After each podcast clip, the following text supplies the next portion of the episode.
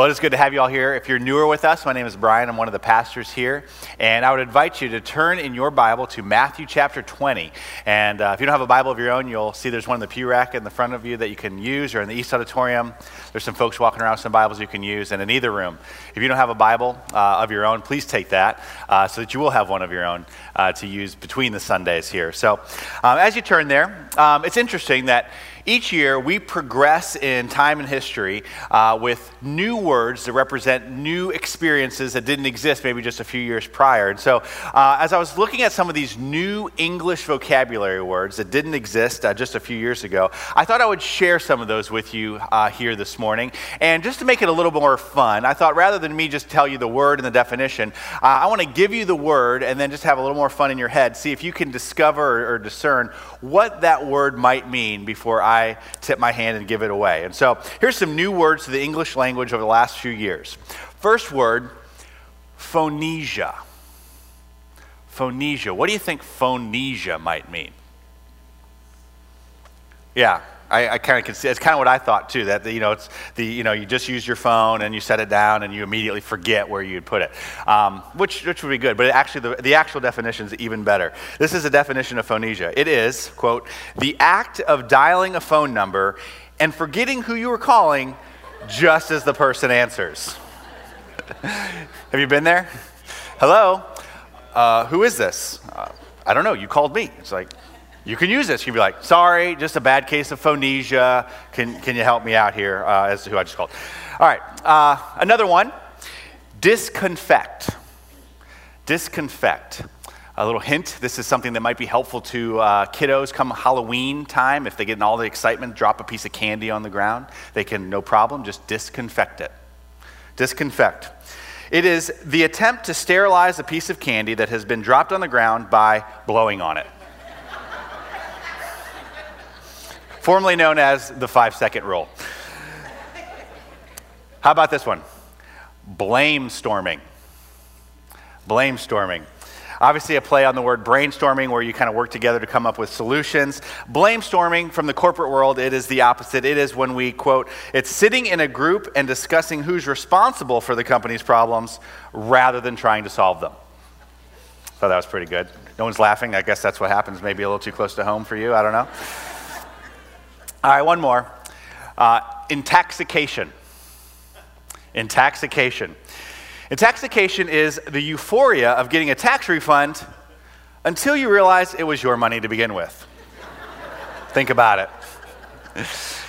And so these are new words with new meanings that grab our attention because of their newness. But for the most part, when it comes to the words in our language, familiar words with familiar meanings, we don't tend to give them much thought. We overlook them. We don't give them any attention because we just assume and move through life as if we know what they already mean because they've been around for a long time.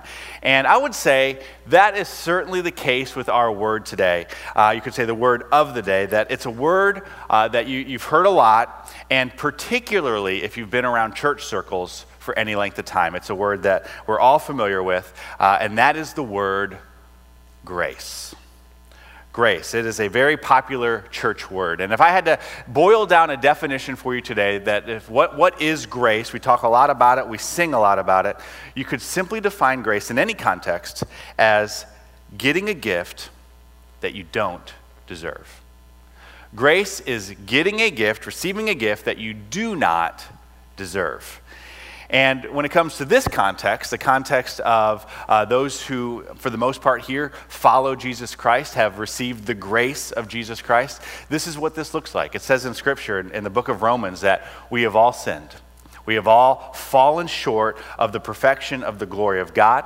And the implications of that sin, it says, is death. The wages, the reality of sin is death, which is eternal separation from God, both here on the planet and for all of eternity in hell. But the good news of that verse continues, but the gift or the grace, the free gift we don't deserve, the grace of God is eternal life in Jesus Christ our Lord. And this is all made possible by Romans 5:8, what it says, that God demonstrates his love toward us in that while we were still sinners, going back to that definition, while we were all undeserving, none of us deserving, Christ, who did not deserve death, who lived a perfect life, who had never sinned, Christ died for us, giving us grace, giving us the gift of forgiveness and the gift of a new life, both here on earth, led by him, that lasts eternally. And so that is grace. That is grace defined in our context here. And the reality is, again, if you've been around church, you've heard this, you know this, you've probably accepted this in your life. But may we never glaze over at the sound of it. May we never become too familiar with the sound of grace.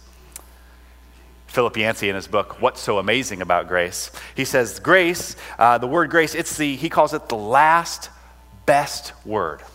It's like the last best word there is, that meaning, let's not ever let this word fall on deaf ears or hard hearts. And so this morning, our invitation, an invitation to you, is to rediscover that word grace. Today with, you could say, fresh eyes as we read this passage that we're going to look at, fresh ears as we hear the word of God spoken, and most importantly, a fresh heart for what God has to teach us about his grace. It's interesting, when we look at the word grace in the Bible throughout, particularly the New Testament, the Apostle Paul, who penned the book of Romans that we just looked at, and really about half of the New Testament with his letters to various churches, he uses the word grace 85 times. 85 times he uses the word of grace in his writings. But do you know how many times Jesus uses the word grace? Jesus uses the word grace 0 times, which I did not know that until this week. Jesus actually, at least as we have it recorded in the scriptures, never uses the word grace.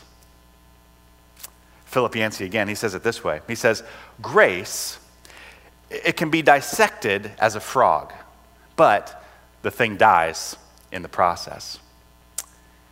And so what we see in Jesus' ministry, and specifically in his teaching in Matthew 20 that we're going to look at, that rather than define and dissect grace, Jesus, instead, he chooses, you could say, to reveal and to convey grace so that we might, in a fresh way, experience grace in our own lives.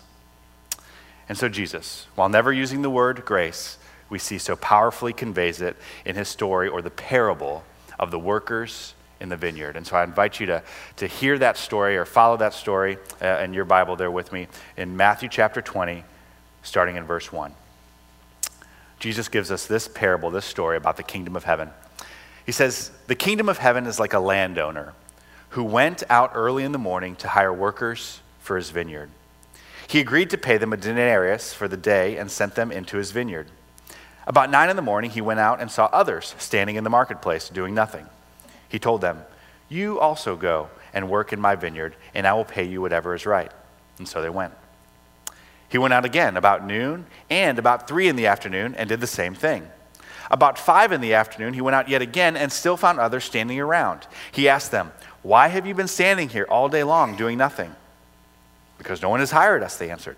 He said to them, you also go and work in my vineyard. When evening came, the owner of the vineyard said to his foreman, call the workers and pay them their wages, beginning with the last one hired and going on to the first. The workers who were hired about 5 in the afternoon came and each received a full denarius. So when those who came who were hired first, they expected to receive more, but each one of them also received a denarius. When they received it, they began to grumble against the landowner. These who were hired the last worked only 1 hour, they said. They've only worked 1 hour, and you have made them equal to us, who have borne the burden of the work and the heat of the day. But he answered one of them, I am not being unfair to you, friend. Didn't you agree to work for a denarius? Take your pay and go. I want to give the one who was hired last the same as I gave you. Don't I have the right to do what I want with my own money? Or are you envious because I am generous? And so the last will be first, and the first will be last. And so we see in this story that Jesus, while never using the word, conveys this is a story about grace. It's a story about grace. It's a story about those in the story getting a gift that they did not earn, getting a gift that they do not deserve. And as we read this, as Jesus likes to do, he starts off the story innocently enough. It's really no surprise, you know, it's just a landowner who's hiring some day laborers to work his field, and he hires, you know, the crack of dawn. He's getting some go-getters who are out there ready to go to do a day's work for a day's wage. But from there, the story serves up one grace surprise after another. We see the first surprise come in verses 3-7, where after doing what anyone would typically do in that setting, hiring someone at the beginning of the day to work the day, we see that the landowner goes out and gives opportunity to more at 9 a.m., then at noon, then at 3 p.m., and then it says at 5 in the afternoon, he went out yet again and still found others standing around. And he offers them that opportunity. You also go work in my vineyard. And so here's the point of this area of the text here. Jesus is revealing that when it comes to the gift that we do not deserve, this idea of grace, that when it comes to grace, it is never too late. That Jesus' first grace gift in this story is to understand that receiving his grace, to be able to do that, it is never too late to receive the grace of God. Did I get an amen for that? Yeah, I'll take it. Over the last few years, our church has been involved with now totaling over 30 churches in our community who have worked together to put sermon series together with the entire intent being an opportunity for those who are otherwise not involved in the life of a church to come and check out the church and Jesus and everything he's about. You might recall, if you've been in the community for even a couple of years, the first year, 2 years ago, was Room for Doubt. You saw those yard signs go out. And then last year was Find Your Way Back to God. And now this year with the Tell Me More series. And last year when we did the Find Your Way Back to God series, we had a gentleman who took us up on an invitation from our community, a man by the name of Arthur. And he came at the age of 89 on a Sunday morning, who had not been in church for decades. He had just recently lost his wife of 70 years a few months prior and was having trouble sleeping at night. And so he visited us on a Sunday morning where he heard the good news of Jesus Christ through the story of the prodigal son. So he heard that on a Sunday morning. He called our church office on a Monday morning, and then Tuesday morning he and I had the opportunity to meet on one of those little leather benches that are just outside the West Auditorium here in front of the office there. And as we sat down and I listened to his story, he shared that the struggle about losing his wife and not being able to sleep at night. And he gave me, with just tears welling up in his eyes, he just said, all I want is to make sure that I am right with the Lord. I want to make sure that I'm right with the Lord. And so we talked about what it meant for him to be forgiven of all of the sin that we've all committed in our lives. And he received Jesus Christ as his Savior and to follow him as Lord for the rest of the days of his life.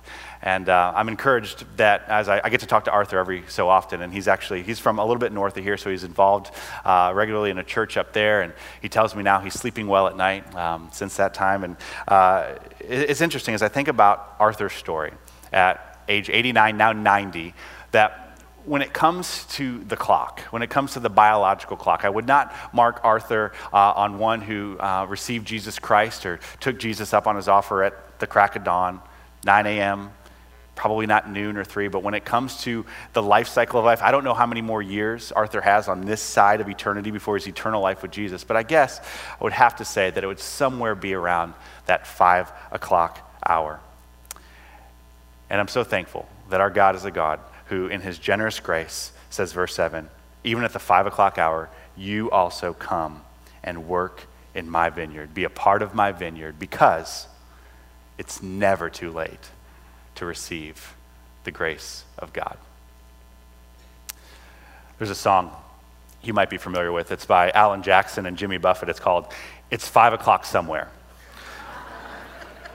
And if you're unfamiliar, the idea is, I think the lyric goes, it might be 2 p.m. in the afternoon at the office, but hey, I'm getting on a boat and I'm grabbing a beverage because it's 5 o'clock somewhere, some time zone somewhere. And so kind of borrowing from that and tweaking it just a little, I am thankful that our God is a God who recognizes that in the life cycle of life, it's 5 o'clock somewhere. And I'm thankful to be part of a church that recognizes that, yes, in someone's life, it's 5 o'clock somewhere, that somewhere in our community, there are folks who for decades have just put off, maybe been hurt, maybe rejected the idea, or just ignored Jesus altogether. Not hurt by Jesus, but maybe hurt by the church.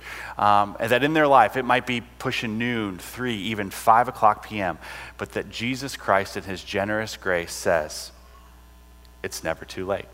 It's never too late to receive the grace of God, that even though it's 5 o'clock somewhere, you can still come and be a part of my vineyard.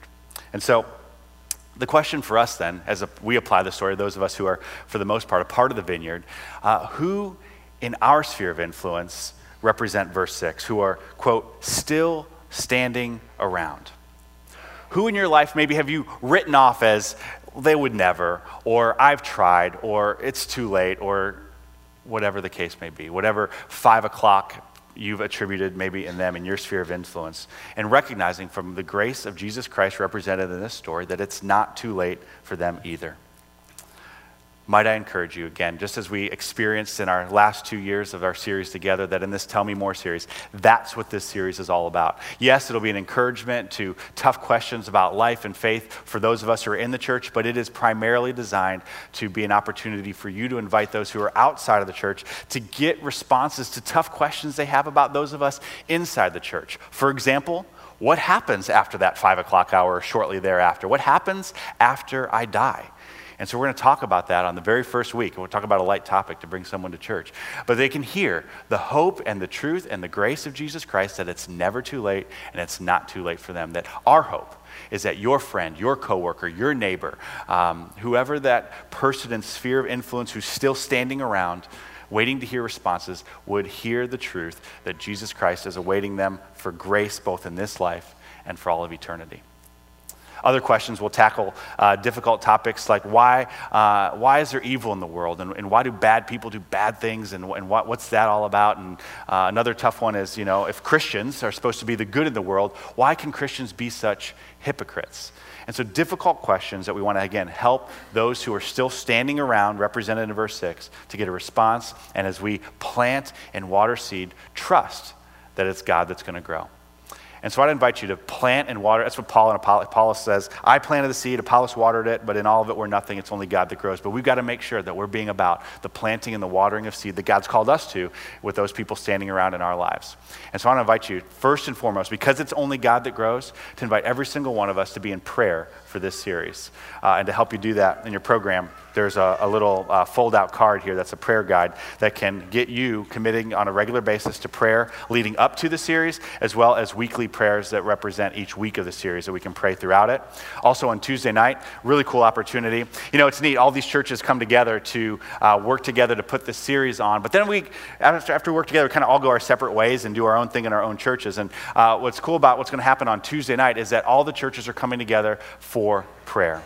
At 7 o'clock, 7 to 8, just an hour, out at Grace United Methodist, just up the road here, the churches are going to gather to pray for our community and to pray for this series. And so if you're available and you want to come join us in prayer, we'd love to have you there on Tuesday night.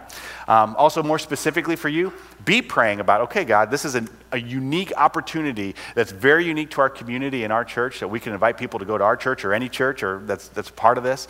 And so be praying about who God might be asking you to ask to join you at church. And you've got all the backup. You've got, you know, you've seen the yard signs around, and you just follow up with that. And again, most importantly, I would say, if we're going to be a people of prayer, you know, Paul says, I think it's in Philippians, to be to pray without ceasing. Or maybe it's Thessalonians. It's in the Bible. To pray without ceasing, to never stop praying.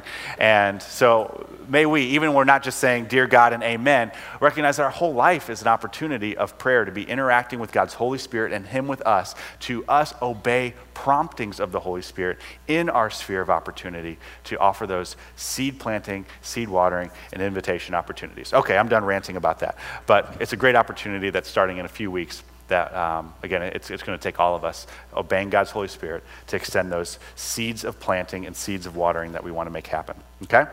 Because it's never too late. This side of the grave, it's never too late to receive the grace of God. And so that's the good news. From there, we recognize it's never too late to receive the grace of God, but what is that grace? Verse 8 through 12 shows us that grace, interestingly, is actually unfair. that when it comes to God's grace, that it's never too late to receive, God's grace is unfair, but it's unfair in our favor. It's unfair in our favor. Verse 8 again. It says, when evening came, the owner of the vineyard said to his foreman, call the workers and pay them their wages, beginning with the last ones hired and going on to the first. The workers who were hired about 5 p.m. came and each received a denarius. That would have been the equivalent of a full day's wage. You could even say if that's minimum wage at a full day, it comes out to right around $100. And so they received, for less than an hour's worth of work, $100, a generous gift that they did not deserve. But in response, when those who came were hired first, they expected to receive more. But each one of them also received a full day's pay, a denarius. And when they received it, they began to grumble. They began to grumble against the landowner, saying, hey, those who are hired that only worked an hour, you have made them equal to us who have borne the burden of the work and the heat of the day. And so they're complaining that it's not fair. It's interesting. I try to think of what would be a modern day equivalent of something like this going down in our own worlds. And I'm not from the Midwest. I've been here now for the last 13 years. And so I've never done this, but I understand many of you who've grown up in farm country that to make a few bucks in the hot summer days when you're not in school, you would be hired out to detassel corn. Anyone ever detassel corn in here? Okay, a few hands, okay, and if you haven't, you live in Illinois, so you know what that is. But I just thought about that. Just imagine, like, you know, as a young man or a young woman, you're out there, you know, crack of dawn, 5 a.m., busting it, detasseling corn, and then, say, 12 hours later, about 5 p.m., one of your buddies shows up, and they get hired on. It's like, okay, whatever, and they detassel some corn. And then at the end of the day, the farmer gathers you around, and your buddy that was hired at the last part of the day hands them a full day's wage. You'd be like, you'd be thinking what these guys are thinking. That's amazing. That's really generous. I can't wait to see what he's going to give me, only to discover that you receive the exact same thing, which you would have been perfectly fine with had you not witnessed that they had just received the same thing that you received. All of a sudden, now it's not fair. And in honesty, it probably isn't fair. It's kind of ridiculous. In fact, someone asked me on Friday, and I said, so what are you preaching on this weekend? I said, oh, the parable of the workers in the vineyard. And she's like, I hate that story. Because it's unfair, or it seems, and please catch, that's the point. If the end of the story, everyone gets paid what was supposed to, I mean, there really wouldn't be a whole lot to tell in the Bible. I mean, the reason Jesus tells us this story is that point entirely, that it is completely unfair. That is the entire goal of us to understand in the story of Jesus, that God, in his ridiculous unfairness, it's unfair toward us. In our favor, in his generosity, his grace gift. To which Jesus responds, verse 13, he says, I'm not being unfair to you, friend.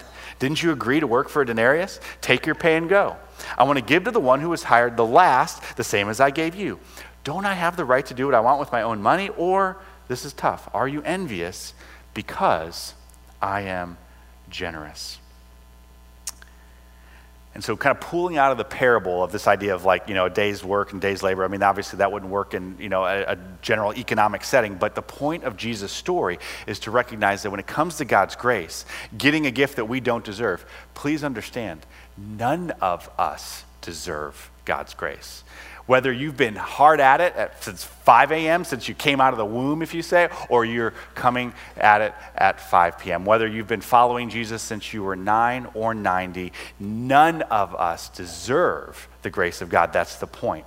It is a gift from God. And then once we receive that grace, to understand that we are saved and forgiven by grace, we also recognize that it's not from there that we then have some sort of burden that we have to be in Jesus' vineyard. We're a part of his work. No, that's to miss the point entirely. It's not a burden to be part of Jesus' kingdom. It is a privilege. It too actually is a grace. It is a gift to not just be saved by grace, but beyond that, and this is our third point, that we get to live by grace. This is so important. We are not only saved by grace, we know that, but we also are afforded the gift to live by grace, to live in grace. That it's something that doesn't just get us to heaven someday, but it's something that plays out in our life now as part of God's vineyard. We might be able to understand living by grace this way. Some of you might be familiar with the show, it's a game show, Are You Smarter Than a Fifth Grader? Yes? Yeah? Okay. Let me assure you, when it comes to me, I am not. I am not. I am not smarter than a fifth grader. We just graduated our oldest from fifth grade to sixth grade. I know it's sad. It is sad. I'm not smarter than a fifth grader. And so our sixth grader, since about fifth grade actually, has been coming home with math homework that when she comes home with the homework, I hide. I go and hide. I mean, this stuff, you know, I used to think I could do this, but it's like, I don't know if you all know, like the Common Core thing. It used to be like, here's a math problem, here's how you do it. But now to like grow our brains, it's like, here's a math problem, find 117 different ways to solve this math problem. And so it's very challenging. But thankfully, I have kids in the house who are younger than fifth grade that I'm still smarter than, some third and fourth graders. And so when that math homework shows up, dear old dad can still lend a little bit of a hand. And so our son Camden, he came home last year with some math homework that had the, you know, like the greater than, less than sign, you know, that, you know, if you got like an 8 and a 4, the 8 is greater than the 4. And so, now in fairness, these ones are a little more tricky. They're a little more challenging. They would put like two different, they'd do fractions with two different denominators, or one side would be a fraction and one side would be a decimal, and you'd have to do some math to figure it out. So here's a couple to see how sharp you are here today, just to kind of get in the mood of math. School starts. So 3/5 and 4/7, okay? Can you figure out which one is greater? Okay? If you want to participate, just give your big alligator arm, whichever way you think it is. Okay? You know which it is? Let's see. Who said 3/5? 3/5, that's right, because 35 is the common denominator. You multiply it out, and you got 21 and 20. Right, okay. All right, yeah. You get it. Okay. All right, one more. This is another one. 4/7 or 0.56. Yeah, tough stuff, okay? So you got to do some math. You got 4 divided by 7, right, which gives you 0.57. So 4/7 is greater there, okay? Maybe we're not smarter than third graders. I don't know. So here's the point.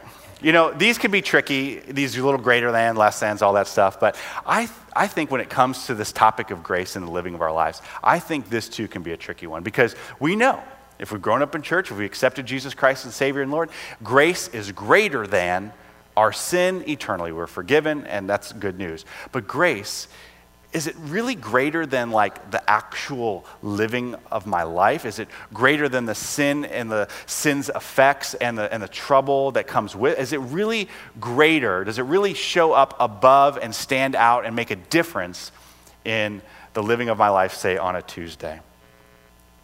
We'll be encouraged that when it comes to sin and the effects of sin, of living in a fallen world, Romans 5, verse 15 says this. One of my favorite verses.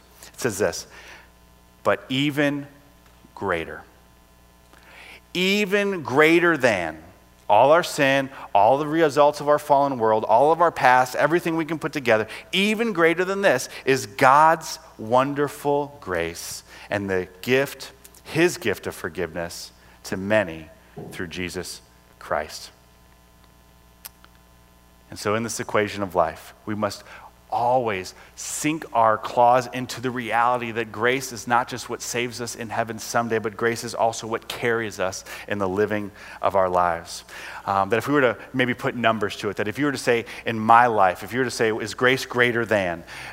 Is grace greater than, say, on a scale from 1 to 10, 10 being like awesome, life is great, and 1 being, you know, obviously the lowest, well, life is not good, that you would say on a scale from 1 to 10, life for me right now is at a 0. Life for me is at a 0. Know this, God's grace is greater than your zeros. God's grace is greater than your zeros. Came across a story this past week about a man, we'll call him George. George had, after dabbling in pornography, had progressed onto high-priced escort services. And as a result, he blew up his life, losing his job, losing his family. And he was at bottom. He was at 0. He was, it might not have been 5 o'clock on the biological clock, but as far as his life was concerned, it was 5 o'clock. Life was over. But in the midst of that, he, borrowing from some of the words of the Prodigal Son story, he came to his senses. And he found himself in a church where he gave his life to Christ. And so George, he was brand new, completely new to a relationship with God, completely new to church, completely new to this idea of grace. And he shared with the pastor of that church following a weekend service. He said, came up to him and he said, Pastor, I have this, he had this piece of paper he'd been carrying around in his pocket. And he pulled it out and he said, Pastor, I came across one of the most beautiful poems I've ever read. You've probably never heard it before, but I just want to read it to you. It goes like this. And the pastor recalls with, he said, tears of joy and tears of relief coming down his face, he read these words. Amazing grace, how sweet the sound that saved a wretch like me. I once was lost, but now am found. Was blind, but now I see.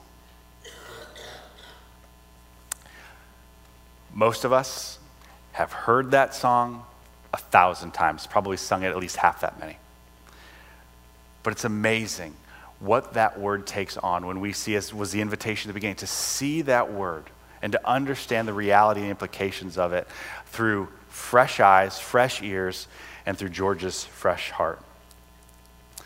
And so may you borrow from George that whatever your sin, whatever your past, whatever bridge you've burned here on earth, that our Father in heaven is giving us and giving you a free gift of grace that applies in the living of your life.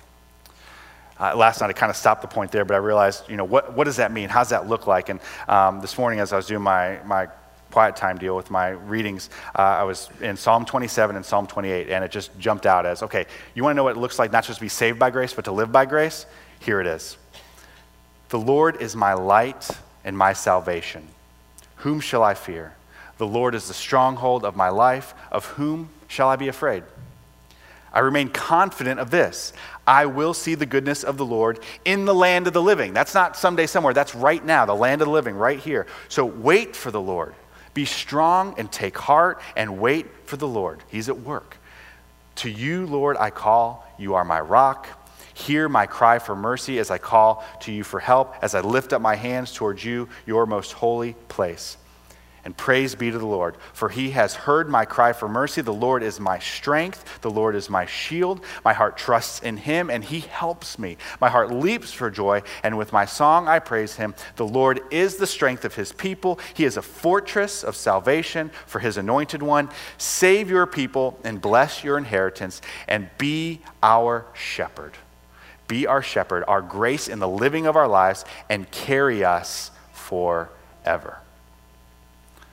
That is just one passage of thousands that remind us of the way in which grace plays out, not just someday somewhere, but right here in the living of our lives. And so be encouraged that whatever your zero, whether live and in play now or in your past, God's grace is greater than your zeros. But also know this, that if today you're like, okay, sorry for the zero. If you're honest with it, you're like, honestly, things are really good right now. If I were to go a 1 to 10, life is a 10. Well, by all means, be thankful. Be thankful for the gracious and blessed season that you're in right now. But also, we see in this parable, be careful. Be careful, because grace, Jesus cautions us, is also greater than our tens. God's grace is also greater than our tens. God is greater than our success.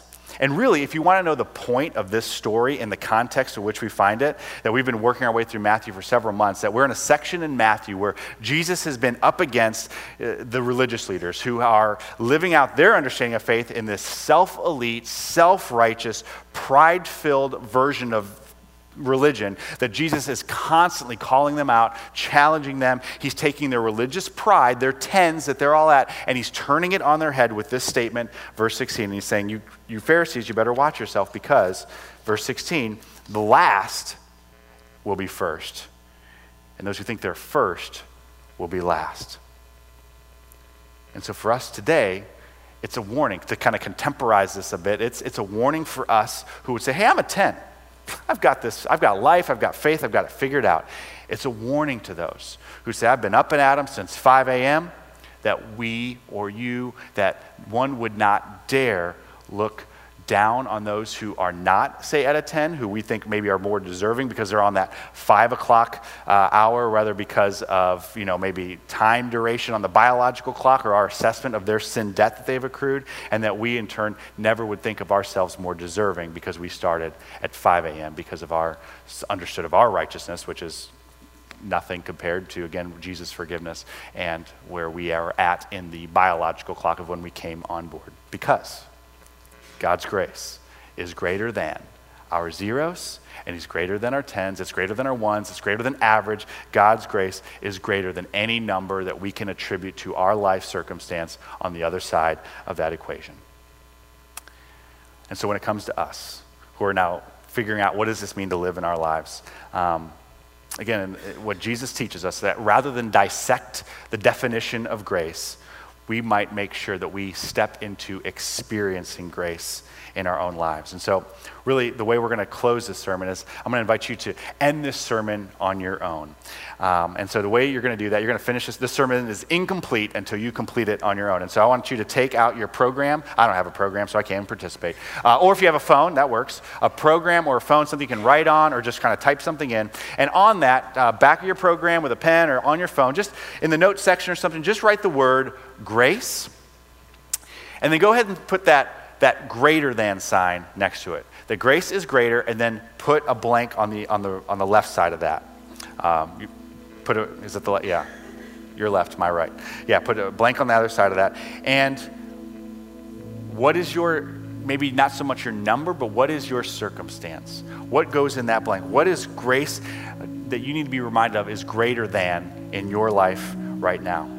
For you, it might be grace is greater than everything I faced in my life, and that I've never received this gift of grace, of the forgiveness of my sin and the gift of a new life, both here on earth in God's vineyard and for all of eternity. And maybe today's that day where you say, okay, I haven't been in, I've been checking it out. I don't need to wait to come to the, Tell Me More series. It's today that I need to make that decision and to surrender my life to Jesus Christ to be the Lord of my life and all of my eternity. Then you put all of my sin, and that be a new day. And we'll talk about that before you leave today. We'll catch you before you go. Maybe for you, maybe it's that, hey, I'm an 11 on a scale from 1 to 10, and you need to be careful. Things have been great, but you need to stay humble. You need to stay grateful. You need to stay a good steward of the blessings of the season of life that you're in. Jesus says in Luke chapter 12 that you who've been given much, much is required. And so maybe that's what you need to recognize grace is greater than. But even if you're a 10 today, no one lives at 10 all the time. We all have seasons of zeros. We've had them, or maybe we're in right now. We have hurts, we have circumstances that all are part of our story. Be encouraged. Grace is greater than that too, whether it's in the past or in the present. Came across a book in my studies this past week by Kyle Eidelman. He's actually a teaching pastor at my wife's family's home church in Louisville, Kentucky, and he wrote a book called Grace is Greater. And I was just looking through that, and just the table of contents alone just struck me as just a list of things to wash over us of all the different areas in which grace in the living of our lives is greater than anything else we can put in that blank. And so, in an effort to do what it says in Hebrews 4, to approach the throne of grace confidently, that we might receive mercy, hear this list for your life. And remember that whatever your zero or your past zero, know this, God's grace is greater. God's grace is greater. It is more forgiving than your guilt. God's grace is more beautiful than your brokenness. God's grace is more redemptive than your regrets. It is more healing than your hurts and wounds. It is more freeing than your bitterness. It is more prevailing than your vengeance. It is more reconciling than your resentment. God's grace is more peaceful than your disappointments. God's grace is more powerful than your weakness. In God's grace, there's always more hope. There's more hope, more hopeful than your despair, because God's grace is greater than anything that we can put in that blank. And so may we complete this sermon by completing it on our own prayerfully to the Lord, that whatever it is, we lay it at the feet of his grace throne. Hebrews chapter 12 says, see to it that no one misses the grace of God. Hebrews 12:15, see to it that no one misses the grace of God. And so may we not leave having somehow missed the grace of God applied in our lives as the Holy Spirit's leading each of us. And so as we record that or capture that, however you want to symbolically put that out on paper, if we're afraid someone will see it, or on your phone, or whatever the case, may we not leave here having missed the grace of God, not just in this moment, but going forward in the living of our lives all the days of our life. So the worship team's going to sing a song of grace over us as we prayerfully submit grace or this issue to grace, the grace of God. So let me pray for us in that. Father, we give you thanks today that the definition of the Christian faith is not marked by how much we get it right, but instead, even in the midst of us getting it wrong, your grace is greater. And so, Father, in this moment, whether for the first time in our life or the first time in a long time, we need to rededicate our lives, for those who need to take that step of faith and say, okay, I'm going to submit my life to a way of grace, both eternally and in this life, God, would you move hearts, that we would hear that word with fresh hearts to receive your everlasting grace in our lives. God, for those who are at a 10 or 11, God, would you show us humility and a good steward of that which you have entrusted to us to be good stewards to further your kingdom. And then, Father, for our zeros, who we all have, we ask for your healing, your touch, your grace to permeate that. In the name of Jesus, by his power, amen.